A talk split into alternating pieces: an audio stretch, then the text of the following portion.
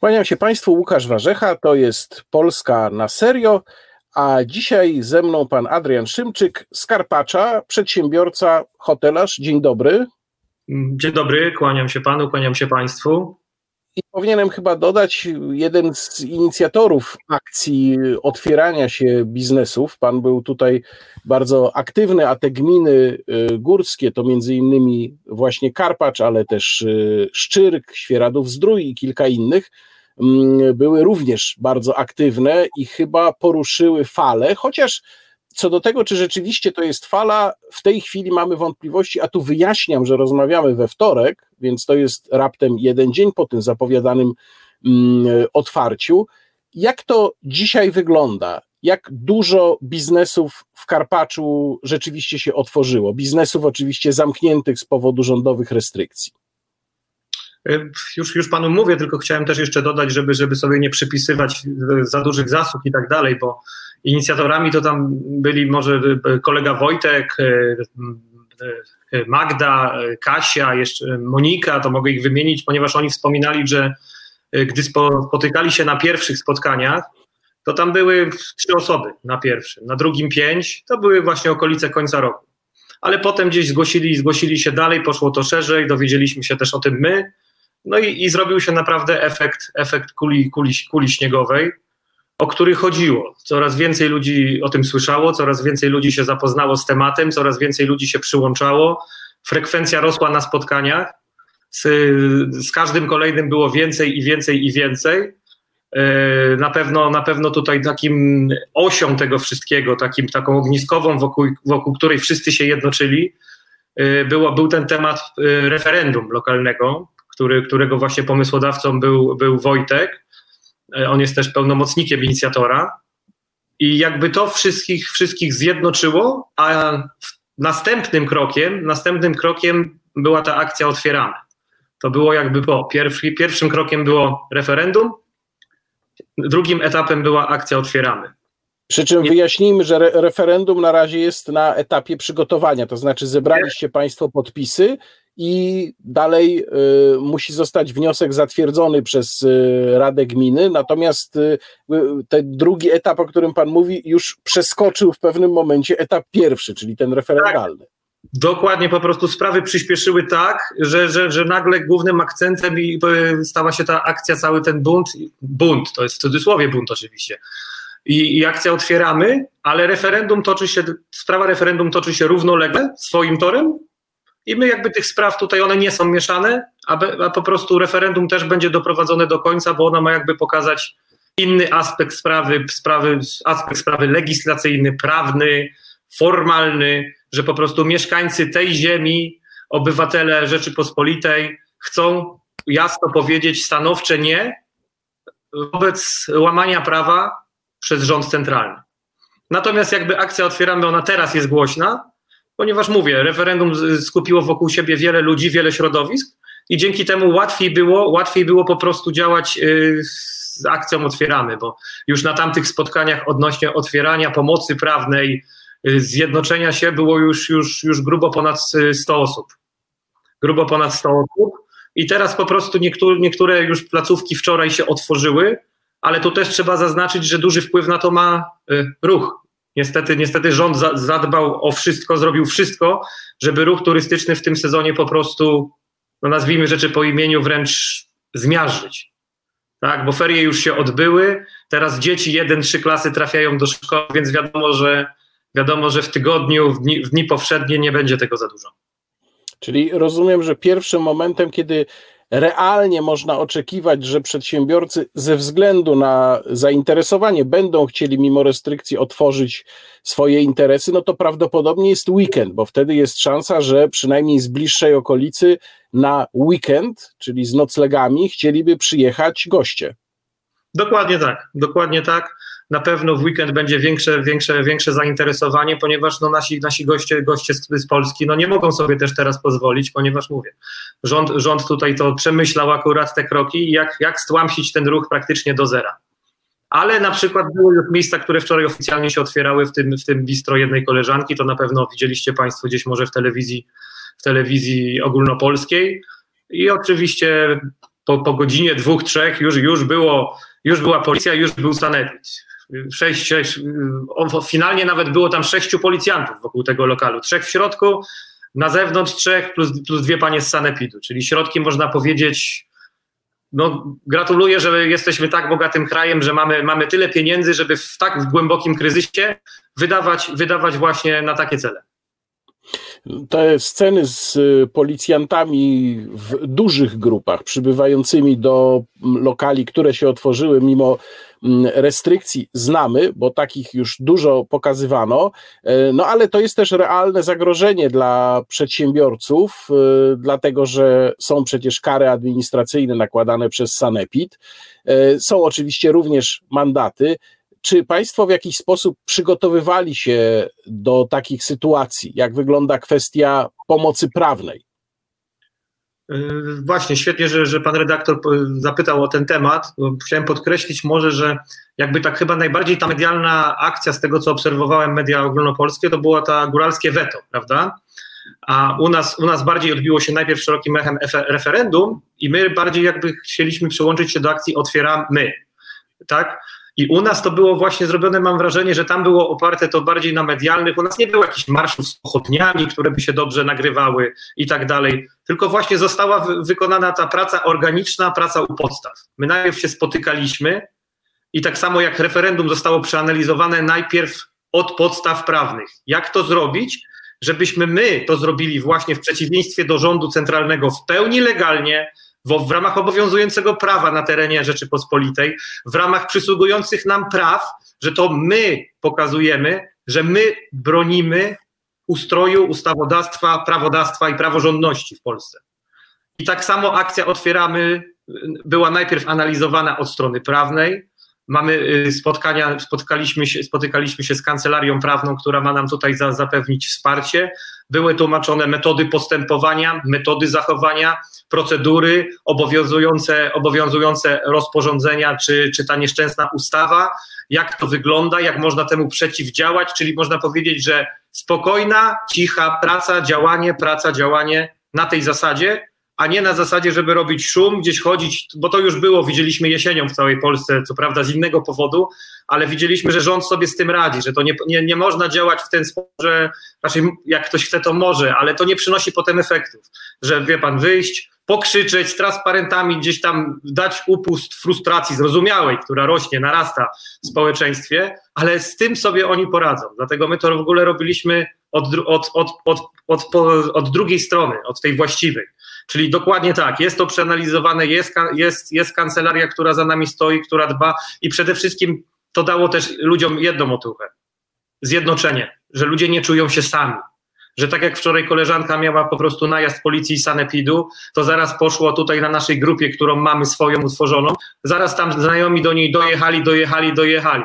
Były kamery z innych z niezależnych telewizji i na pewno myślę, że, że ta kontrola nie przebiegała tak po myśli, policji i, sane, i pan sanepidu, jakby mogła przebiegać, gdyby ten człowiek był tam sam. Sam lub ewentualnie sam ze swoją rodziną. I dlatego właśnie. Czy pan, czy pan wie, jak tego typu kontrole przebiegały? Czy kończy się to wystawieniem mandatu, czy kończy się to nałożeniem kary administracyjnej, czy po prostu policja wychodzi? Być może za mało było jeszcze takich doświadczeń, żeby móc jakiś wzór wywnioskować, jak oni do tego podchodzą. Znaczy wczorajsza skończyła się, wiem tutaj od znajomej, że po prostu na spisaniu, na spisaniu protokołu i zamieszczeniu tych, tych uwag, które ona żądała, żeby były tam wpisane i nie została na razie wystawiona za to, za to, za to y, żadna sankcja, tak? Nie, nie było, nie było na, na razie dalszych kroków, obserwujemy tę sytuację i zobaczymy, jak to będzie wyglądało. Ale wczoraj po prostu odbyła się spisaniem protokołu. Tak samo na naszych zebraniach pytaliśmy się, bo po prostu to, co zrobił rząd, ja bym to nazwał, to taki, taki, taka polityka siania paniki i strachu. Że ludzie się sami już zaczęli w pewnym momencie, dlatego dobrze, że ta tama zaczęła pękać, można powiedzieć. To milczenie, ta cisza, każdy siedzi sami, zastanawia się, czy przetrwa, czy nie przetrwa, czy poradzi sobie, czy nie poradzi sobie, a dopiero jak się ludzie zebrali, to zaczęliśmy, zaczęliśmy dementować wiele plotek, które funkcjonowało tutaj w lokalnej społeczności, że tamten dostał mandat 30 tysięcy, ten miał najazd takich i takich służb, tam wpadli i zamknęli. A jak dopiero się zebraliśmy i padło kluczowe pytanie, czy ktoś z Państwa miał nalot? To jeszcze było przed, przed, oczywiście teraz przed 17 mówię o spotkaniach. Okazało się, że nikt. Czy ktoś dostał mandat, jakąś grzywnę, karę? Nikt. Okazało się, że po prostu zaczynają funk funkcjonować takie legendy miejskie, które po prostu ludzi, ludzi już zupełnie, zupełnie po prostu trzymają w strachu, właściwie w autostrachu, że ludzie już się sami z siebie boją, mimo że jeszcze się nic nie wydarzyło. Jak ja, jak ja się śmieję czasami, że rząd jakby chciał doprowadzić do sytuacji, w której człowiek jest tak przestraszony i tak słucha narracji płynącej z telewizji i z mediów, że jakby spróbował się otworzyć, to on już sam na siebie doniesie, że przepraszam, proszę przyjechać z kontrolą, bo ja tutaj mam gości i się otworzyłem. Proszę mnie ukarać, bo ja już nie wytrzymam tej presji, bo słyszę po prostu o gigantycznych karach. To samo, co próbował po prostu zrobić minister Gowin na początku roku, bo przypominam, że gdy pojawiła się akcja gdzieś w Polsce z różnych restauracji, jakichś placówek gastronomicznych, że będą się otwierać, to minister Gowin po prostu wyszedł i pozwolił sobie na połamanie wszelkich zasad, bo mówił o tym, że ci, którzy się otworzą, będą zwracali pomoc. Zwracali. Nie, że otrzymają, nie otrzymają nowej pomocy, tylko będą zwracać pomoc. Czyli chciał w ogóle tu wprowadzić jakieś normy, normy nie wiadomo z jakiego świata, na pewno niecywilizowanego, że prawo będzie działało wstecz i pomoc, którą brałeś w kwietniu, maju, czerwcu czy lipcu, będziesz zwracał w styczniu, lutym, marcu, bo, bo, bo teraz złamałeś jakieś rozporządzenia, które i tak my i wiele już sądów uważa za nielegalne. Ale jak widać, to wszystko przynosi efekt, bo obserwuję te wypowiedzi ministra Gowina, i innych tam y, czynników okołorządowych. I teraz już jest, już, już, już, już jakby ten komunikat jest, nie otrzymają pomocy, a nie będą zwracać. Czyli no widać, właśnie, skoro, skoro pan wspomina, Skoro pan wspomina o, o wicepremierze Gowinie, to chciałem zapytać o akcję, którą się e, chwaliło i Ministerstwo Rozwoju, i przede wszystkim Polski Fundusz Rozwoju, czyli instytucja, która ma rozdzielać mm, pieniądze z najnowszej tarczy, że dzwonili w weekend do przedsiębiorców, którzy zapowiedzieli, że się otworzą, namawiali, tłumaczyli, żeby się nie otwierać, że nie warto, że będą te pieniądze. No i że udało im się jakąś tam liczbę pewnie przekonać. Mowa była tak mniej więcej o, o około 100 czy stu kilkudziesięciu podmiotach.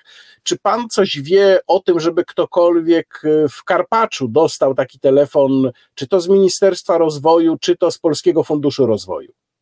Mnie, nic mi tego, nic na ten temat nie wiadomo, ja nie słyszałem o czymś takim, sam nie mam takich doświadczeń, ale ze wszystkimi znajomymi, z którym tutaj właśnie, którzy jakby tworzą całą tą inicjatywę, absolutnie nie, nie, nie dotarło do nas. Tym bardziej za chwilę ktoś by to podawał na grupie, że słuchajcie, dzwonili do mnie z urzędu takiego i takiego, proponowali to czy to. Nie, cały czas, cały czas kontaktują się rozmaite media. Telewizje, rozgłośnie radiowe, media internetowe, elektroniczne, ale jeśli chodzi o na, na linii urzędy, urzędy tutaj mieszkańcy, urzędy przedsiębiorcy, pierwsze słyszę.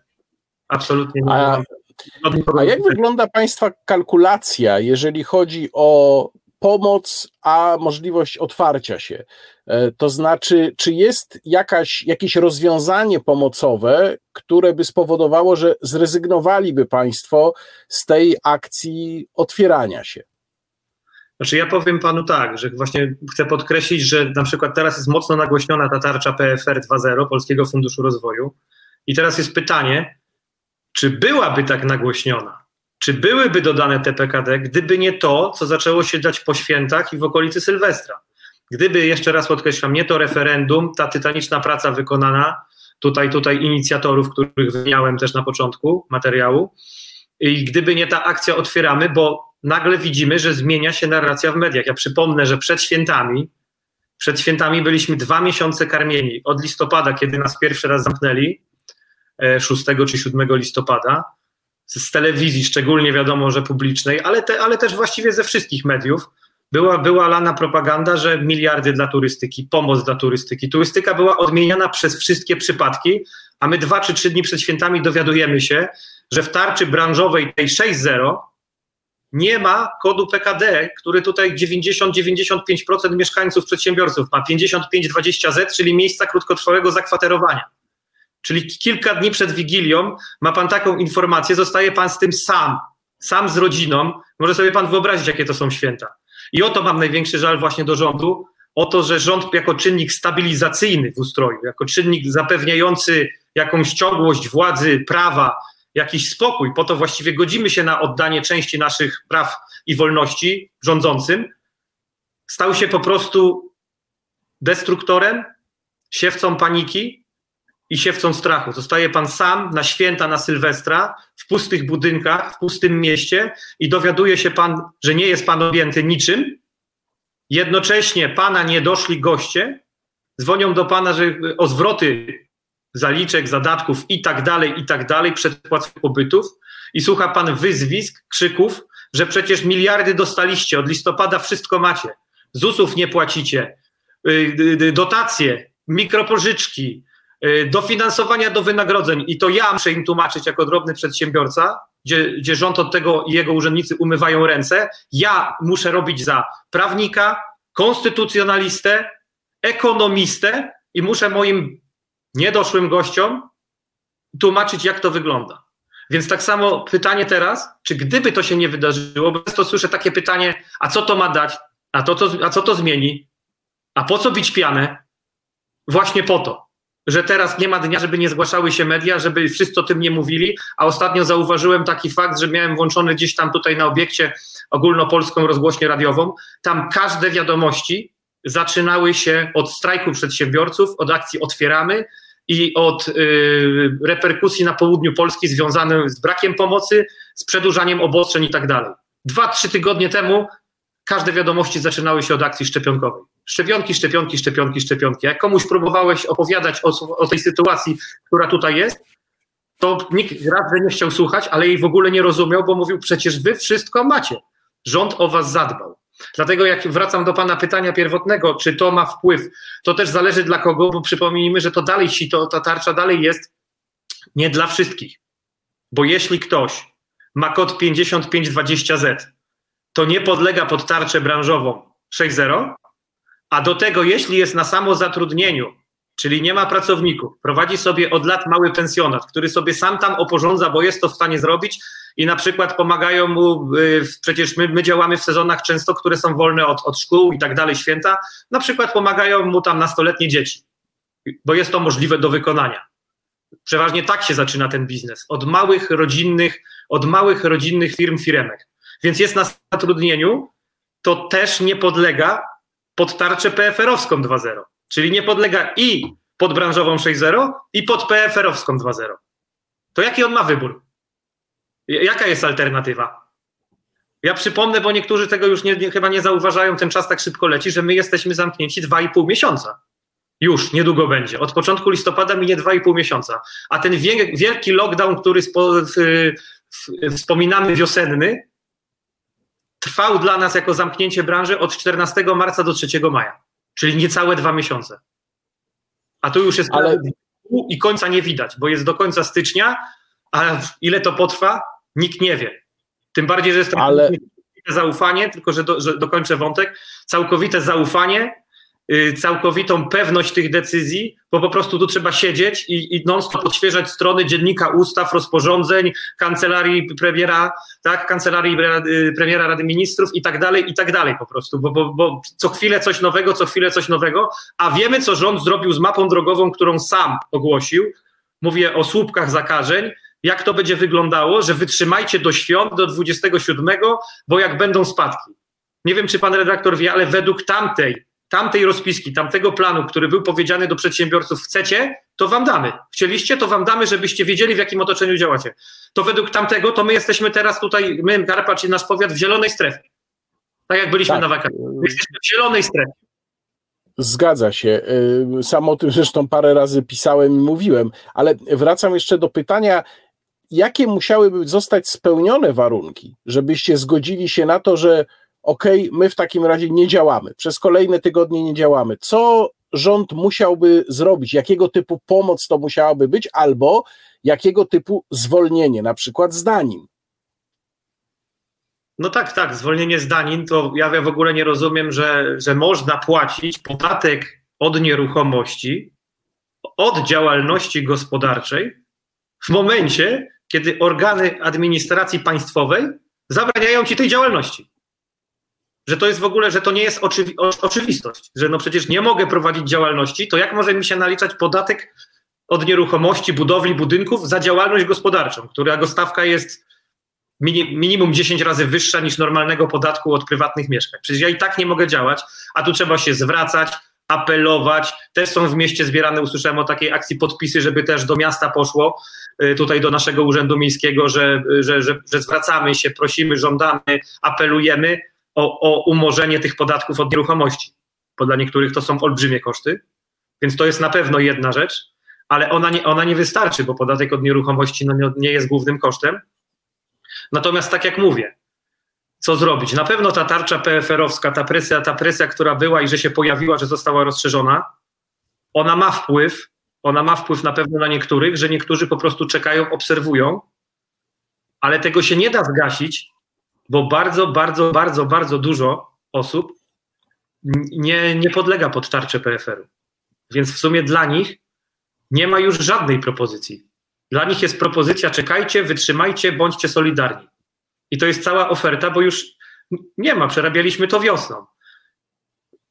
Są zawsze umorzenia czy zawieszenia ZUS-u, są dofinansowania do wynagrodzeń, była mikropożyczka 5 tysięcy i ostatnim etapem wiosną była tarcza PFR, wtedy, wtedy ta pierwsza. Więc też można się spodziewać, że to już jest ostatni etap, ostatnia możliwość korzystania z jakiejkolwiek pomocy to będzie ta tarcza PFR a ona bardzo, bardzo znacznej liczby przedsiębiorców nie obejmuje. Więc właściwie dla nich nie ma żadnej oferty. Dla nich jest oferta po prostu czekajcie do wiosny. Tylko, że mówię, ci ludzie już po dwóch i pół miesiąca niektórzy nie mają, nie mają, nie mają już nic. Nie mają, nie mają żadnej alternatywy. Nie posiadają żadnych środków, żeby się po prostu utrzymać siebie i swoje dzieci i swoje rodziny. Więc, więc to, ta sytuacja jest dramatyczna. Jeszcze chciałem na coś zwrócić uwagę, jak u nas to funkcjonuje, bo mówi się też o tej pomocy, że pomoc przecież jest, zostawiliśmy, nie zostawiliśmy was. Niech pan zwróci uwagę na daty, jeszcze raz podkreślam. My mówimy teraz o tarczy PFR 2.0, która ma być główną osią pomocy, dwa i pół miesiąca po zamknięciu nas. I to dopiero startuje a teraz jeszcze nie zbadane, ile osób dostanie, ile zostanie, jak będzie działał regulamin, ile zostanie odrzuconych na jakichś tam e, drobnych zaległościach i tak dalej, zamiast pozwolić im to uzupełnić, to wnioski zostaną uwalone, a to dopiero się zaczyna. Inaczej by to wszystko wyglądało, jeśli pan pyta, co by pomogło, ale tego już musimy. Gdyby to wszystko było załatwione do świąt. Tu jest pomoc, tu jest branżowa 6.0, w niej jesteście, tu jest PFR 2.0, Y, weźcie z tego, zaksięgujcie zwroty, oddajcie ludziom i spokojnie sobie odpocznijcie na święta i Sylwestra, bo przez dekady tylko pracowaliście w ten czas, a teraz spędźcie je jak, jak, jak normalni pracownicy etatowi na zasadzie tacy, tacy z głębi kraju. Jest, macie zapewnione, możecie odpoczywać. A my po dwóch i pół miesiąca ja z panem redaktorem rozmawiam, co tu może zrobić, żeby to zgasić i tak dalej. Czyli to, co mówię, w Polsce wychodzi na to, że trzeba być bardzo bogatym, żeby otrzymać pomoc, bo trzeba do niej dotrwać z tego wychodzi.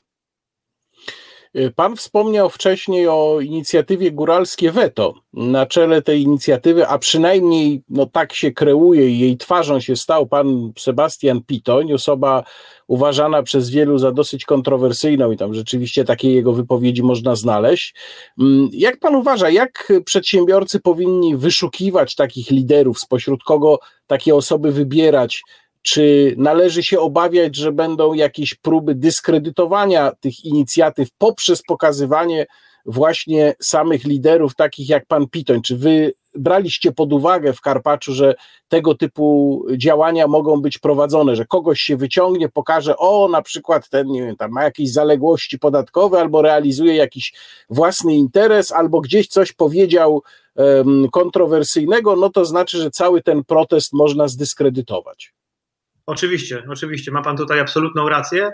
Ja obserwowałem tę akcję i uważam ją za absolutny błąd, żeby jednego człowieka, który jeszcze do tego nie jest przedsiębiorcą, wyciągać po prostu na sztandary, bo zaraz pojawią się zarzuty polityczne, zaraz pojawią się, wiadomo, zarzuty jakieś, kto tu za kim stoi, o co tu chodzi, to jest osoba niewiarygodna i tak dalej. Yy, dlatego, dlatego, dlatego my zupełnie tego w ten sposób nie robimy nikt sobie nie przepisuje z tego, co widzę, zasług, tak samo absolutnie ja, ja to nie jestem, można powiedzieć, inicjatorem, my po prostu chcemy pomagać, chcemy działać i tak dalej, musimy trzymać się razem. I, i zauważam, że u nas w Karpaczu to jest bardziej właśnie tak y, na zasadzie rozproszone. Nikt nie kreuje się na lidera, że ja, ja tutaj jest, to jest jakiś przewodniczący czegoś i tak dalej, bo wiadomo, że w taką osobę łatwo uderzyć. Potem można coś znaleźć, dyskredytować. Nawet powiem panu, że widzę, tak obserwuję na naszej grupie, że po prostu padają pytania, że, żeby nie wymienić, ale że takie i takie radio, wywiad, kto chce. Taka i taka telewizja, jutro, kto chce taka i taka, kto by poszedł tam, kto by poszedł tu. Czyli nikt nie kreuje się i nie, nie chce po prostu, nikomu nie zależy na jakimś, na jakimś po prostu, jakimś, nie wiem, budowaniu swojej, swojej osoby, rozgłosu, jakiejś sławy, żeby zdobyć, tylko po prostu działać we wspólnym celu.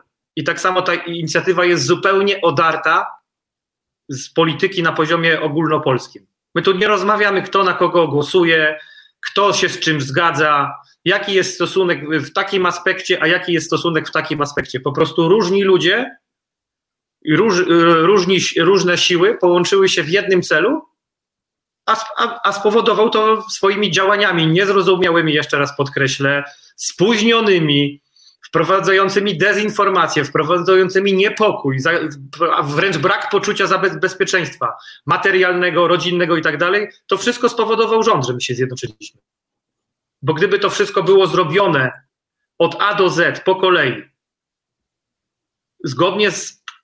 Ja, ktoś może powiedzieć, bo środki są takie, jakie są, my wiemy, zaskoczyła nas pandemia.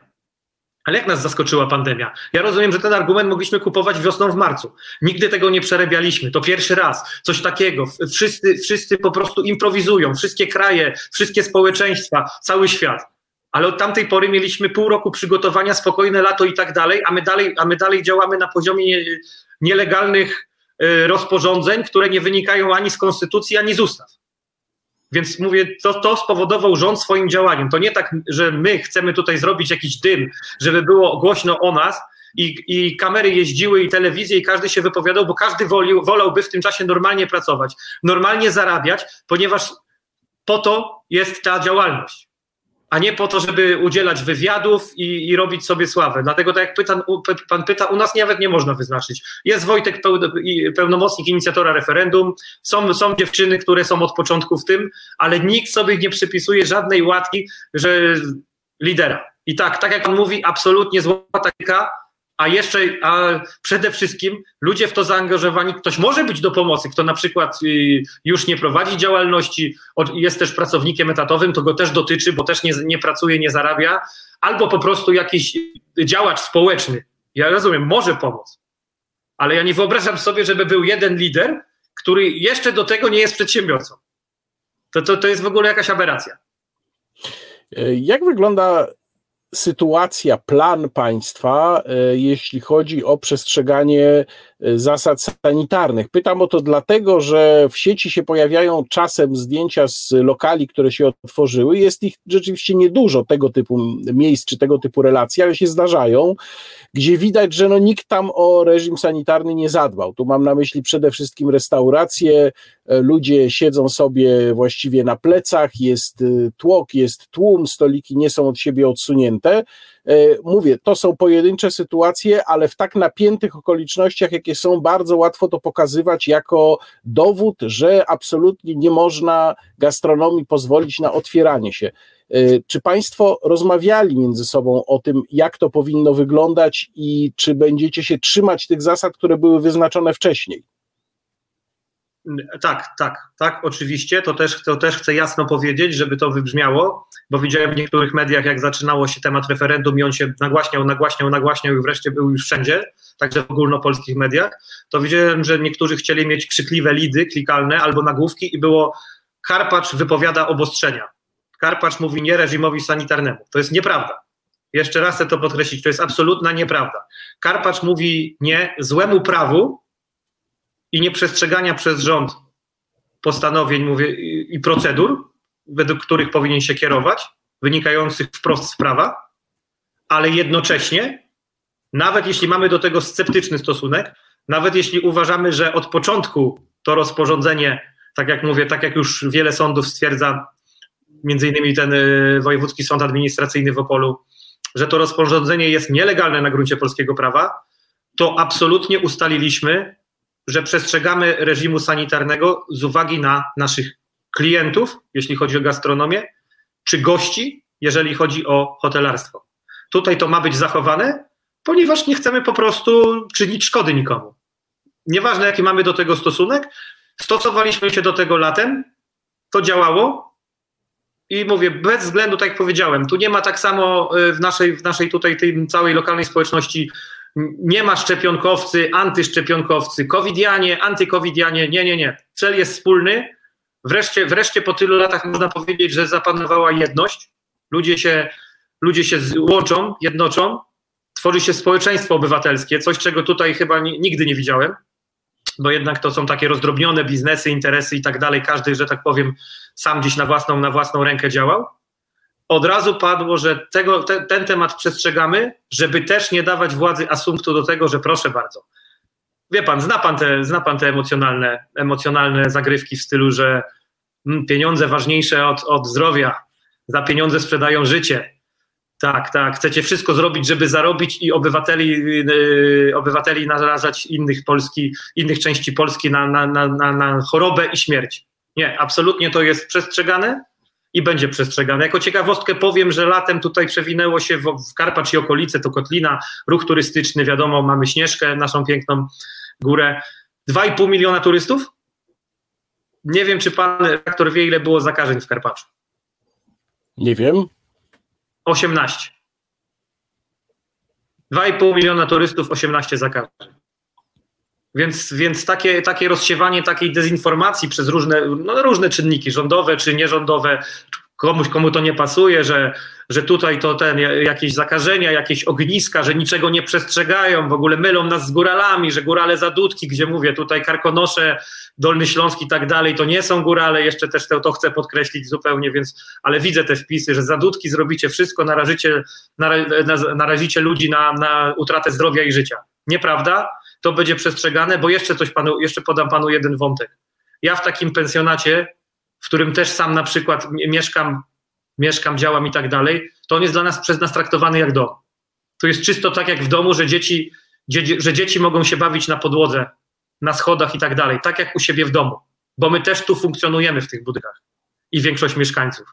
To nie jest li tylko traktowane jak, jak, jak sklep, jak biznes, więc może powiedzmy sobie, jak pan myśli, gdzie jest czyście, czyściej? W pensjonacie, w pięknym hotelu nowoczesnym, wybudowanym w ostatniej dekadzie za ciężkie miliony, tak jak są te duże hotele, czy w mniejszych pensjonatach, które są często też domami tych gestorów, albo traktują je jak domy?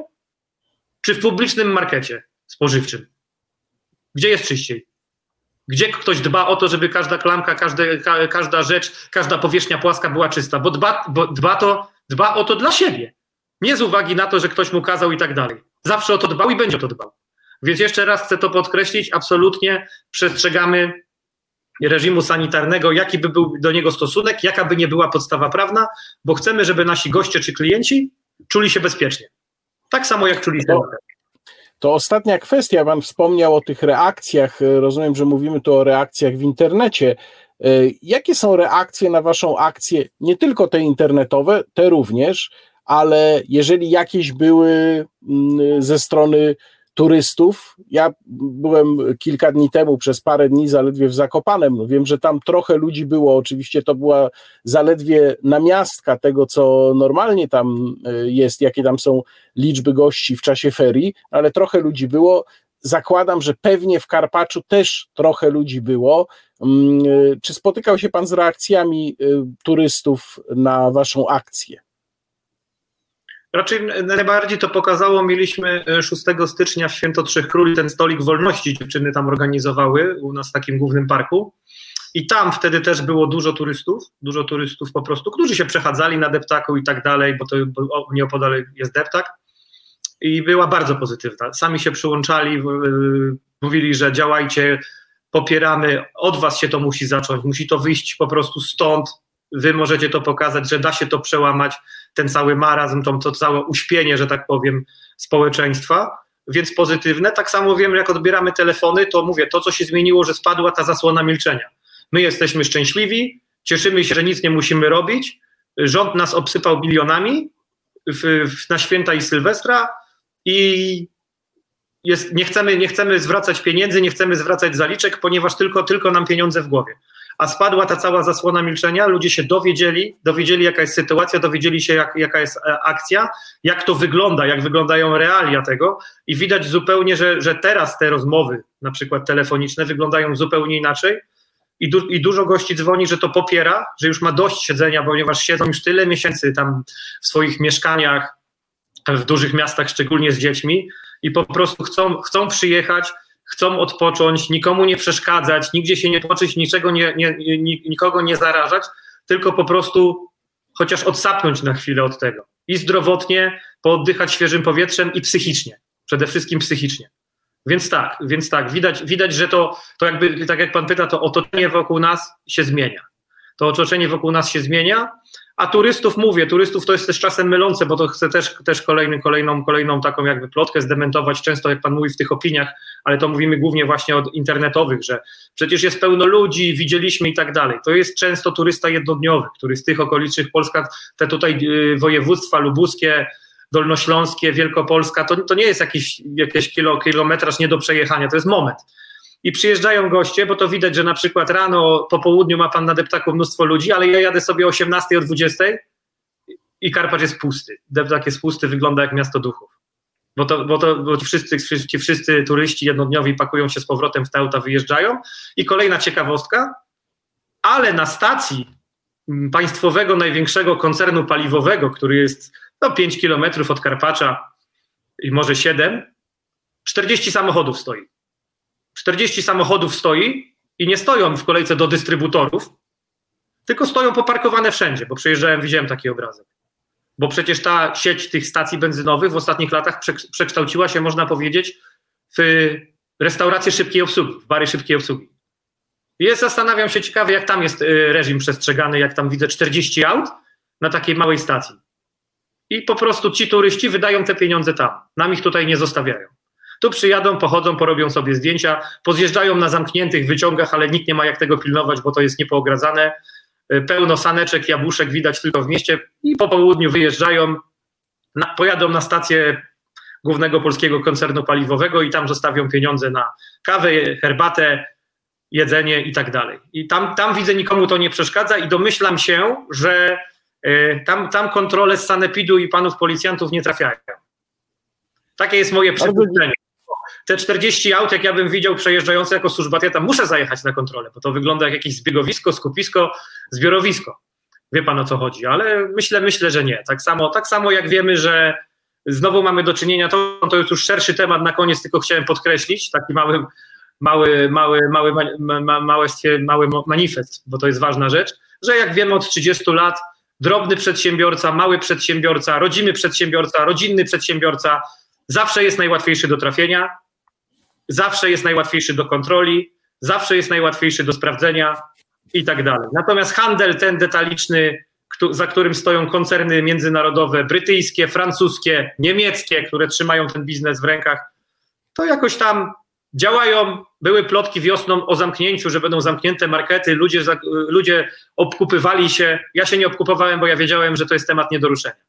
Że gdyby to ruszył premier Morawiecki, to tam by uruchomiło się takie czynniki, że tak by się żegnał jak minister Szumowski. Żeby do lata maksymalnie powiedział, że przeprowadził nas suchą stopą, przepłynął tym okrętem pomiędzy górami lodowymi, zostawia Polskę w dobrych rękach, to był, bo to, byłoby, to byłby jego koniec. Wie pan o czym mówię. Natomiast ten drobny przedsiębiorca, rodzimy, tutaj zostawiający podatki, nie wyprowadzający z podatków, nie, mog, nie mogący korzystać z optymalizacji podatkowej, z rajów podatkowych, bo jest za mały, on jest zawsze pierwszy do podeptania i oto jest tutaj właśnie ten żal, i stąd też wynika to, ta, ta niezgoda i powiedzenie dość, powiedzenie temu weto. Bardzo dziękuję. Moim gościem w programie Polska na serio był pan Adrian Szymczyk, przedsiębiorca, hotelarz Skarpacza. Dziękuję bardzo. Dziękuję bardzo, pozdrawiam Skarpacza. Mam nadzieję, że niedługo się tutaj wszyscy zobaczymy, że będziecie mogli Państwo przyjeżdżać i korzystać z uroków naszej miejscowości i okolic. Tego również naszym widzom życzę. Łukasz Warzecha, kłaniam się. Do zobaczenia.